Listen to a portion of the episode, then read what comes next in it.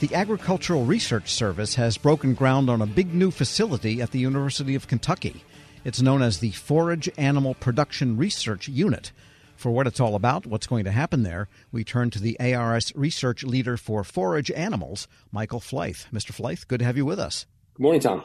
Well, let's begin with the big picture, forage animal production research. What is that all about? Forage is animals that we're going to eat that in turn eat grass? Yes, exactly. It's really all about grass. It's really all about how do you turn sunlight into something you can use? And plants do that. Plants can take nutrients from the soil and rain and sunlight and turn it into grass. But, people, there are limited ways in which we can directly utilize grass. But one of those ways is by making use of the animals that can eat it. So what are the research topics that are top of mind for this, making grass that's more efficient in terms of having more nutrients packed in so there's less forage land needed? I mean, what do you look at in forage research? Yeah, absolutely. I like to think of it as a triangle with the word respect in the middle of it. That's kind of what sustainability means to me. And so we want a forage animal production systems that respect the land and our natural resources and our soil. And we want it to respect the animal, the evolutionary history of the animal, the animal's health, and the well-being of the animal. And we also want that system to respect the people who do that agriculture, that they can make a living off of it. Particularly here in Kentucky, where we're located, most forage animal producers are family-owned businesses. We have beautiful broodmare farms for our horses. Those are family-owned businesses. And then,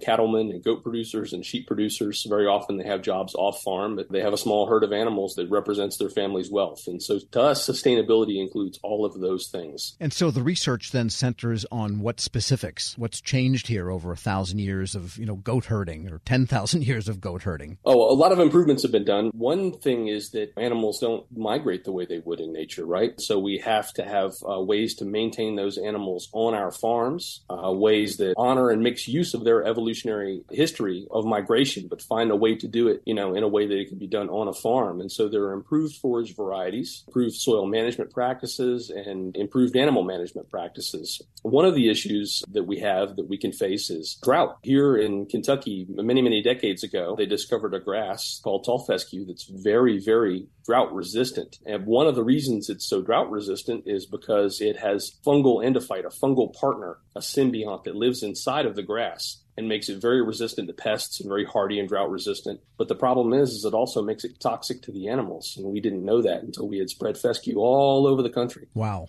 It's a great turf grass, but animals have problems related to it. And so one of the things that our unit does is work on solutions to that fescue problem. Right, so that a grass that can be grown and regrown and regrown in the same place with a minimum of water that can still feed the animals over and over again, basically on a given farm. That's the big challenge. Yes, exactly. And do it in a way that grass is not susceptible to insect pests and diseases and things like that, but also doesn't hurt the animal. This one in particular, the fungus makes a toxin that impedes the animal's blood flow. They can't get blood out to the extremities, which becomes a problem for heat dissipation. So they can become very, very hot when it's not hot. And you'll see them standing in the water or standing under the shade and not eating. And it looks like they just don't feel very good. So we've come up with improved forage varieties that don't have that toxin, but then also ways to reverse that toxicosis when those animals are sick. Interesting. We're speaking with Michael Flythe. He's a research leader for the Forage Animal Production Research Unit, part of the Agricultural Research Service. Now, this new center at the University of Kentucky. What is that all about? It's a huge building that's under construction now. What will happen there? It is a partnership between the USDA's Agricultural Research Service and the University of Kentucky. Our researchers have been on the ground here at University of Kentucky for almost 2 decades now, but we haven't really had a home. We've been living in University of Kentucky facilities and working with their faculty members who help us with our projects, but we're spread out all over campus. And so this is going to put us together in one state-of-the-art facility. Tom, one of the key things about science or anytime you're working together with people is having them together in a place where they can collaborate and sharing a coffee pot. So many great scientific ideas come from people standing around the coffee pot. And so you can increase the rate of these happy accidents in science just by having people working together. And so the building is going to be laid out in a way so that university researchers or USDA researchers be side by side when they're working on the same projects rather than separated by which institution they work for. We're going to let the science, and we have let the science design, drive the design of the building. And will there be facilities there that a animal can eat in and that you can grow grasses in and this kind of thing? And will there be kinetic type of lab activity there?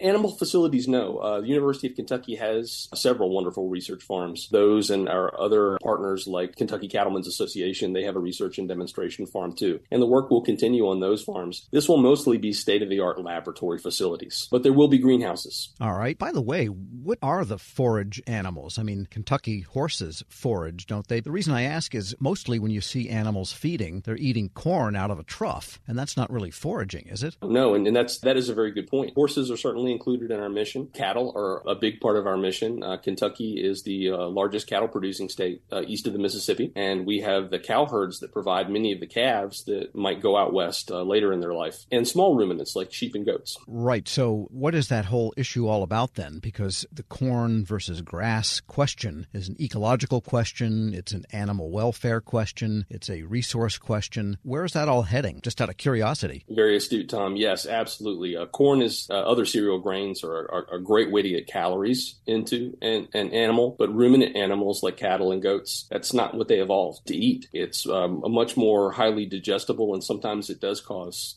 health problems for them. And that's one of the parts of our mission is finding the best way to finish these animals on forage, on a diet that they were evolved to consume. This is a really in-the-weeds question, no pun intended, but when they're eating corn, do they also chew their cud, or is that a result of eating forage, grass? They do, but there is a response to having longer stemmed material. You're talking about ruminants that chew their cud, and so that's that they'll bring up a bolus of material that they've already swallowed and chew it some more. And really, that's to make surface area for their bacteria. And so the first chamber of a ruminant's digestive tract is called the rumen, and essentially, it's a big fermentation vat, and it allows them to get calories out of materials that we couldn't get calories out of, like fiber. So a human eats fiber, and fiber goes out the same way that it came in, and that's part of the reason that it's important to you. But a ruminant can break that down. It's not really the animal that's doing it. It's their bacteria that's doing it, and so they make surface area for their bacteria by bringing it up to chew again. And yes, the longer stemmed material does stimulate them to bring that up and chew it some more. Interesting. And how did you come to this type of work? Because it sounds like you have a real passion for it. It's not just a job, is it? No, I do. I love it. I raise goats at home as well as working with ruminants and horses at work. And it is a real passion. It gets under your skin. It came from my graduate advisor. I came to agriculture through biology. He was a dairyman and also a USDA scientist like me. He's the one that inspired me to work for USDA and really kind of ignited my passion for agriculture. And the research that is done then in your unit and throughout ARS, eventually this gets promulgated as advisory information for farmers, right, to improve operations? Yes, absolutely. And it's a two-way street. Our researchers stay very involved with our farmer stakeholders. I was in Henry County, Kentucky last night at a field day learning about fencing, which is a little bit outside of our mission area. The farmers will bring the research topics to you, and we very much are a stakeholder-driven agency. Michael Flythe is Research Director for the Forage Animal Production Research Unit at the Agricultural Research Service. Thanks so much for joining me. It's a pleasure, Tom. Thank you. We'll post this interview along with a link to more information at federalnewsnetwork.com/Federal Drive. Forage on the Federal Drive. Subscribe wherever you get your podcasts. Hello, and welcome to the Lessons in Leadership podcast. I'm your host, Shane Canfield, CEO of WEPA. Today, I'm thrilled to be joined by Dr. David Wilson, president of Morgan State University. David has had a fascinating career and has garnered a long record of accomplishments from more than 30 years of experience in higher education administration. Came to Morgan State in 2010 from the University of Wisconsin, where he was chancellor of both the University of Wisconsin Colleges and the University of Wisconsin Extension. Before that, he held numerous other administrative posts in academia, including vice president for the University of Outreach, associate provost at Auburn University, and associate provost of Rutgers. And when we were talking earlier, too, you had just mentioned that you had a wonderful nomination at the American Academy of Arts and Sciences. And David, thank you so much for joining me. Shane, it is indeed a pleasure to be invited into this conversation with you. It's not in your in the short bio here, but I also know you served in some capacity in the Obama administration. Yes, I did, as a matter of fact. As I was leaving the University of Wisconsin, where I oversaw the UW colleges, I accepted the presidency at Morgan. And on my way into the presidency at Morgan in 2010, my name was advanced to President Obama to be considered as a member of his board of advisors on historically black colleges and universities. And so I accepted and served there for 8 years during his two terms. Amazing. You've had a fascinating career at numerous universities across the U.S. How did you become passionate about the education field, and what are some of the biggest lessons that you've learned? First of all, I was made aware of a quote by Horace Mann, who was a great 19th century educator who really gave rise to public education in the United States. And he was the first to utter the phrase that education is the great equalizer. And why that resonated with me was because I grew up in abject poverty in rural Alabama, and there was no law in Alabama as I was growing up that required black kids to go to school. I was kind of shut off from formal education on a consistent basis. I didn't get a chance to go to school full time until I was in the seventh grade. We lived on property there that were owned by the white landowners. And so the owner of the property, a white woman, would bring down to this little shanty that we lived in, and she would bring Look and Life magazines. My mom, she would make us as children plaster these pages of Look and Life magazines against the wall of this little shanty to keep the cold wind out. I would take a kerosene lamp and go around the walls reading those articles in Look and Life magazines, which is when I first came across the phrase of Horace Mann. From that point on, I committed myself, to education. It's an amazing story, and two things occur to me. One, it's almost incomprehensible that this happened during our lifetime. That to me is almost shocking. It's also truly inspiring that you recognized that you could do more and sought out to do that and were successful at it. So when you think back on that experience, how has that informed, shaped, influenced your leadership position now as president of Morgan State? It had to have had an impact, but how would you articulate that? So if you go back to that Alabama environment, what I saw, it was just so many people, my own brothers and sisters who were 10 times smarter than I was. But my first 5 brothers were illiterate. They never got an opportunity to show the nation how brilliant they were. Therefore, I really took on this whole notion that my life had to be about ensuring that individuals who were drowning in potential and they didn't realize it would be in a position where they would realize it. I was never ever about positions that would enable me simply to replicate privilege. I don't care where you went to school. I don't care what type of family you came from. I think that's where sometimes we kind of get education wrong. We have institutions that want to define themselves based on how many students they don't admit. I'm about just the opposite, taking individuals who are absolutely stellar and don't realize it and bringing that into existence for them. You've had so many opportunities that you could do other things, perhaps at larger organizations, but you're where you want to be on purpose, by design, for the kinds of reasons you just talked about, that it's fulfilling. But can you talk a little bit more about that?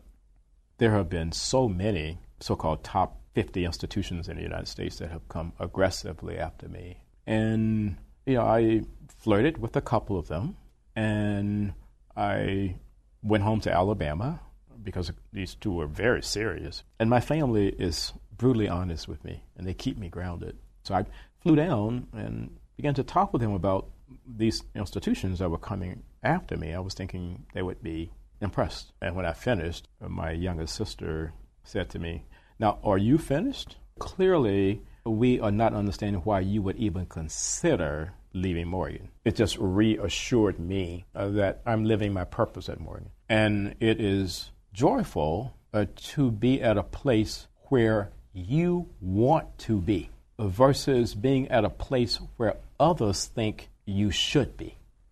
One question that I always have to ask, is there one leader or maybe a couple of leaders that have inspired you, that have You mentioned Horace Mann. I don't know if that fits in this category, but what might be a couple of leaders that you remember that inspired you, that gave you a purpose, helped shape your life? In 1989, when I was selected as a W.K. Kellogg Fellow, we had to be introduced to leadership that was different in a lot of ways than the leadership that we had been exposed to. In February of 1990, Mr. Nelson Mandela was released. And that's where I wanted to go and meet Mr. Mandela. We had no idea that he would grant an audience, and he did. He granted an audience, and Mr. Walter Sisulu did as well. So here I am, having grown up in Alabama. I harbored some anger toward the society there that kept me from realizing my potential, and then kept so many others like me from ever realizing their potential. At the end of a conversation that we had, someone asked Mr. Sisulu, we're leaving this conversation thinking that you harbor no anger towards a society that locked you away for 27 years. Are we leaving with the correct conclusion? He said, I harbored no anger or bitterness towards a society that locked me away for all of those years, because I and others like me knew that what we were doing was the right thing. If you commit yourself to doing the right thing, there should never, ever be any space in your heart for anger or bitterness. And that was transformational for me, and why I respect and admire Mr. Nelson Mandela and Mr. Walter Sisulu today. That is a great story, and it, you know, with all the accomplishments through your life, I'm sure it had a great impact on your ability to go as far as you have, and you're still going. Well, I have a takeaway in terms of leadership lessons I've learned. We would be well served as a nation if I think we created these opportunities for young people at various stages to really, first of all, see the United States. And then we need that same opportunity globally.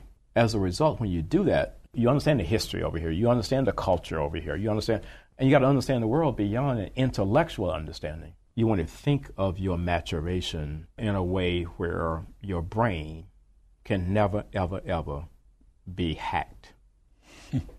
So that's sort of the way. That's sort of the way that I kind of see all of that. That's brilliant.